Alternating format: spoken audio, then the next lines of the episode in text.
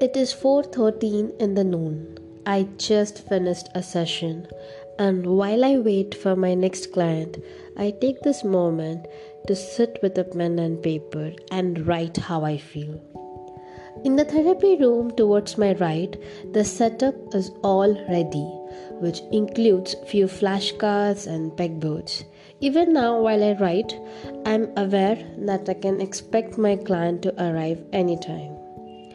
It is during this gap in between the sessions I realize how lucky we are to feel our five senses.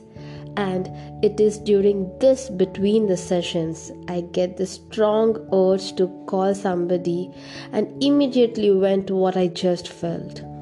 That feeling of, you know what, we are so blessed, we are so lucky even to feel pain. Because not everybody feels. There are people who are numb most of the time. We need to be grateful that we have air in our lungs and things are pretty smooth with us. There is this strong urge to call my family and say, Mom and Dad, thank you so much for raising me in a way that I am today. I get to hear stories of dysfunctional families. Listening to those, I feel very bad for them. That traumatic childhood, poor interpersonal relationships.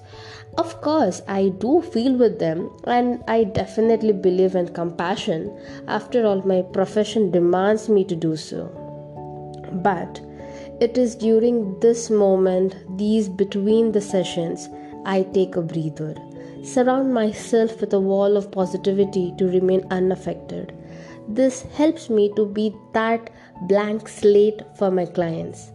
I do not know if it makes sense, but it is definitely not easy to feel with others and offer a little bit of me to them. However, we are trained to do so.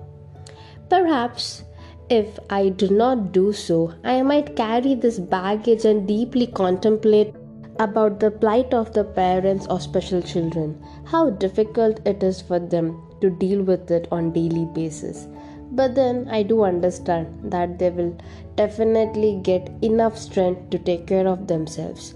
If not like this, then surely the other way around, the universe will help them. Thank you. Happy feeling.